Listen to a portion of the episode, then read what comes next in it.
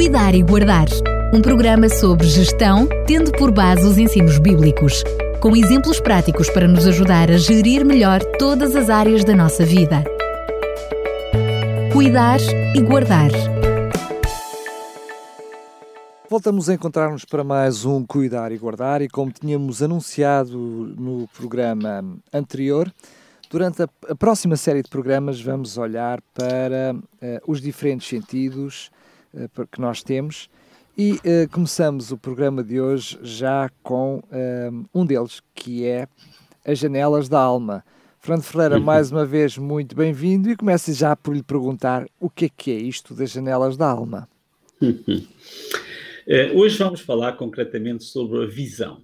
Como cuidar, como guardar, como é o tema do nosso programa, e como gerir. Temos falado sobre a gestão cristã da vida e há tanta coisa para gerir. Esta é mais uma. Uh, nós chamamos janela da alma porque Leonardo da Vinci disse que o olho, que é a janela da alma, é o principal órgão por meio do qual o entendimento pode ter a mais completa e magnífica visão das obras da natureza. Esta é uma frase Da Vinci. E, e portanto, isto mostra-nos esta necessidade que nós precisamos de ter a percepção da importância da visão e a forma como a devemos gerir. Nós aqui não estamos a falar em oftalmologia, como é lógico, nós estamos a falar em psicologia. É nessa área da visão que nós queremos focar-nos. Até que ponto somos influenciados por aquilo que vemos? Eu encontrei um, parágrafo muito interessante de uma, de uma arquiteta de interiores, uh, Filipa Namora, que eu vou passar uh, aos ouvintes porque creio que nos faz refletir sobre a importância do que vemos.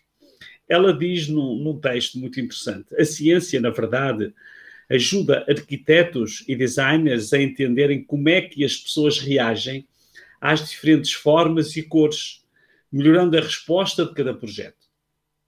Foi comprovado que ambientes com cores quentes dão a sensação de o tempo passar mais rápido já com os tons frios, a sensação é de que o tempo demora mais a passar. Tons pastel transmitem a sensação de calma, serenidade, tranquilidade, ideal para as casas. Brancos, por sua vez, multiplicam a luz e ampliam os ambientes. Visualmente, o branco gera uma percepção mais aguçada do espaço, destacando e realçando a vivacidade das outras cores, sendo, como também todos sabem, o símbolo da pureza e da limpeza. O cinza é a única cor que não produz efeitos psicológicos diretos. Sendo assim, quando usado sozinho, pode gerar certa monotonia, mas quando em conjunto com outras cores mais fortes, tende a amenizar os seus efeitos é muito interessante. Ficámos muito gratos à arquiteta, à arquiteta Filipa Namora por nos transmitir esta, esta percepção da, da realidade. Tudo o que vemos, até as cores dos aposentos, tem efeitos sobre a nossa mente. Estar pintado de branco, de cinzento ou, ou de bege tem efeitos. Com os olhos, nós podemos ver e deliciar-nos com as obras da natureza a natureza, com a sua paleta de cores, deslumbra o reconto do nosso ser. Às vezes não temos noção disto, mas estamos a ser influenciados. Eu gosto imenso, já o disse aqui algumas vezes, ainda ontem fiz isso, caminhar à beira-mar durante uma hora. Isto tem um efeito poderoso quando estamos cansados dos nossos trabalhos, sobretudo agora que estamos tanto tempo atrás dos computadores. A natureza tem inspirado e impressionado o talento de muitos artistas. Mas Vemos igualmente todos os dias, constantemente, muitos outros quadros que nos aportam imagens inspiradoras ou degradantes. Portanto, o que vemos vai ter influência sobre nós. Eh, se nos preocupamos ao escolher as cores, por que razão tantas pessoas escolhem ver imagens violentas? Fiz há algum tempo uma viagem para os Estados Unidos. Eh, a companhia aérea escolheu, aérea escolheu um filme que eu me recusei a ver. Fechei os olhos, procurei adormecer, recusei-me a ver imagens de uma violência artificial e imagens degradantes. Por que razão os países que se queixam de violência, raciocinei na altura, quando através dos meios de comunicação social permitem semear a violência? Que impacto tem sobre nós aquilo que vemos?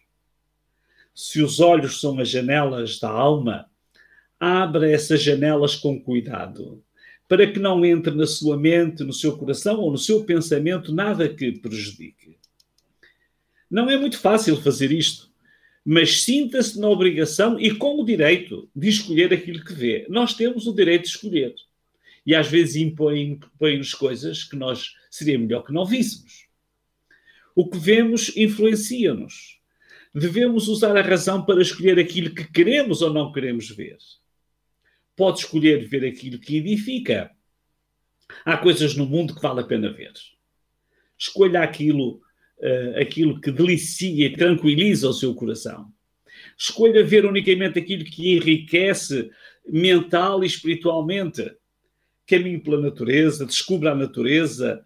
Essas visões transmitem paz. Mas rejeite ver a violência gratuita e a degradação, e a degradação envolvente.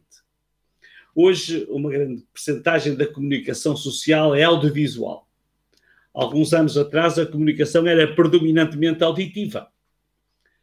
Não existiam canais de televisão que transmitem 24 sobre 24 horas. E os iPhones e os iPads que recebem imagens ininterruptamente transmitem à mesa do pequeno almoço, no carro, no trabalho, no tempo de estudo, nos tempos de lazer e alguns ainda no aconchego dos lençóis. É verdade. Quantos ouvintes estão a pensar? Eu tenho uma televisão no quarto de dormir. Muitos, muitos, muitos têm. Mas nem aí nós podemos ficar descansados e dar paz aos nossos olhos.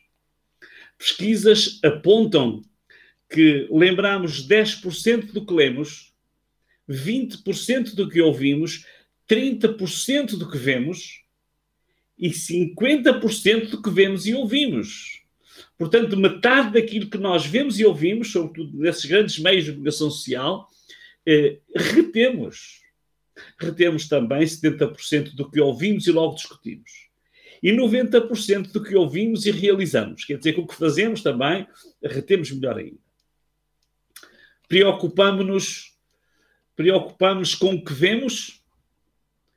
Se retemos 30% do que vemos e 50% do que vemos e ouvimos, que sons e imagens quer reter? Que sons e imagens quer, quer que fiquem gravados na sua, na sua mente? Qual é a qualidade das imagens que estão a entrar pelas suas janelas, pelos seus olhos? Que impacto vão reproduzir na sua mente? Como irão até alterar a qualidade do seu sono? Raramente pensamos nisto. Esta realidade pode ser boa ou má, mas tem que escolher. A sociedade tem se tornado mais violenta. Eu só vou mencionar uh, rapidamente George, George Floyd. Morreu de forma trágica. Todos sabemos isto. Todos lamentamos profundamente e a nossa alma fica angustiada. Mas por que razão temos de ver essas imagens milhares de vezes? Que impacto têm essas imagens sobre as crianças, sobre os jovens e sobre nós mesmos adultos? Como exemplificam essas imagens a brutalidade e acentuam a fragilidade da vida humana? Encontrei uma frase muito interessante num blog de Pedro Garcia Rosado, que é um escritor e um tradutor português. Ele diz: O que vemos e não vemos é um título, tem dois, deve ter um, um, um artigo anterior. A informação da confusão. E ele tem uma frase incrível. Ele diz: a televisão é uma realidade dinâmica, forte pelo seu poder de atração e fraca pela capacidade que temos de, de bloquear esse poder. O mal já é tão hediondo praticado uma vez. Que utilidade haverá de repetir o mal indefinida, indefinidamente? Uma imagem brutal multiplica-se e repete-se brutalmente. Se os produtores acham que essas imagens vendem, como consumidor, desliga em protesto, tem esse direito. Escolha não ver repetidas vezes a brutalidade e o mal. Desligue, leia um livro, ouça uma música que o tranquilize. Não se sinta na obrigação de ver aquilo que lhe vai fazer mal. Proteja os seus olhos e os olhos das suas crianças. Hoje estamos muito insensíveis a este problema, mas é um problema real.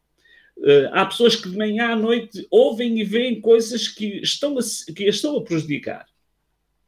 Mas há outras visões. As janelas da alma, os nossos olhos, não se abrem só para ver televisão, como é lógico. Passear, por exemplo, nos centros comerciais, pode encher a sua mente com necessidades inventadas, entre aspas. Já lhe aconteceu ir dar um passeio no centro comercial e comprar coisas que não tinha nenhuma ideia de comprar? Deleitar os seus olhos na montra de uma pastelaria pode até levá-lo a comer fora de horas ou a consumir alimentos que, não, que lhe podem fazer mal. O seu médico já o preveniu, provavelmente, para não comer doces. Mas quando os vê, não lhes consegue resistir, então não veja, não olhe. Nós não devemos olhar para aquilo que sabemos que nos é prejudicial. Quando nós olhamos, já estamos a ficar fragilizados, porque o nosso cérebro está a ser influenciado. Até ver bancadas de frutas e legumes pode motivá-lo a comprar bons alimentos, mas, tem, mas também a comprar alguma coisa que não tenha muita necessidade. Quer dizer que os nossos olhos influenciam o pensamento e, consequentemente, as nossas ações. Agora, há o ponto seguinte que é muito importante. A razão deve disciplinar os nossos olhos. Escolha não olhar para tudo quanto lhe aparece pela frente. Desviar intencionalmente o olhar pode ser uma opção cheia de sabedoria. Às vezes temos de conscientemente dizer eu não quero ver isto. Porque sabemos que o que estamos a ver não é uma coisa que seja útil para nós, que nos vá favorecer, que nos traga tranquilidade, que nos traga, que nos traga o melhor discernimento precisamos disciplinar-nos para uma boa gestão dos olhares. Talvez nunca tenha pensado nisso. Esta gestão deve ser praticada com consciência e responsabilidade. Concluindo, gostaria de, eh, de levar o prezado ouvinte até aos alvores da história humana. Uma história bem conhecida, eh, a de Eva. Diz o texto de Gênesis: E vendo a mulher que aquela árvore era boa para comer e agradável aos olhos, árvore desejável para dar entendimento, tomou do seu fruto e comeu, e deu-a também ao seu marido, e ele comeu, dela, comeu com ela. E depois, este mesmo texto, numa outra versão, a versão do livro diz: a mulher, a mulher convenceu-se, reparando na beleza daquela fruta. Gosto muito desta tradução. Helena White tem uma frase que gostaria de deixar convosco devemos guardar, guardar cuidadosamente a nossa visão e audição para que as coisas más não entrem na nossa mente. É uma verdade tão simples, mas que nós ignoramos completamente. Precisamos de saber o que queremos ver. Gostaria de deixar um espaço para pensar e vou-lhe facultar três frases que são eh, do Antigo Testamento muito interessantes. Uma encontra-se em Salmos 119 e diz: é um género de uma oração, desvia os meus olhos do fascínio da ilusão, faz-me viver no teu caminho. Dificilmente alguém cobiça uma coisa que não vê. Se eu não vejo, não cobiço. Às vezes é melhor não ver. Não olhe para alguma coisa que sabe que não é bom desejar. Porque é que vai desejar uma coisa que não, que não pode ter ou uma coisa que, que, lhe vai, que o vai prejudicar. Desvia os meus olhos do fascínio da ilusão. É esta, esta frase. Outra frase de Eclesiásticos, de, do livro de Eclesiastes. O sábio é alguém que pode ver. Por outro lado, o louco é um cego. O sábio, comentando este texto, vê para onde vai e escolhe o caminho mais direito. O louco anda por tentativas, experimenta a incerteza e a vergonha. Escolha o que quer ver. Não permita que lhe impijam o que quer que seja. Saber ouvir, saber ouvir e ver, outra frase, pode considerar-se isto um dom de Deus. É em Provérbios 20, 12. Deus deu ao ser humano o dom dos sentidos e espera que cada indivíduo os use para se encaminhar para a justiça como é profundo este assunto, como é difícil de pôr em prática e como é importante que nós estejamos sensibilizados para a sua importância. Não esqueça da importância dos olhos, que são as janelas da sua alma. Evite sujá-las. Cuide daquilo que vê. Isto é, cuidar e guardar. Deixo esta reflexão para todos nós, para mim e para si, porque todos temos muito a aprender para cuidar e para gerir bem os nossos olhares. Muito bem, já vimos hoje o que podemos ver e o que não devemos ver, e eu pergunto-lhe o que é que vamos ouvir no próximo programa. No próximo programa vamos falar sobre um outro sentido que também tem um impacto, parece, pode parecer um sentido menor, mas é o olfato. Muito bem. Como é que o olfato pode afetar a nossa vida? É isso que vamos, que vamos uh, refletir também no programa que, uh, que virá proximamente. Mais uma vez, Fernando Ferreira, muito obrigado e até lá, se Deus quiser. Até lá e um grande abraço para todos. Cuidar e Guardar um programa sobre gestão, tendo por base os ensinos bíblicos, com exemplos práticos para nos ajudar a gerir melhor todas as áreas da nossa vida. Cuidar e Guardar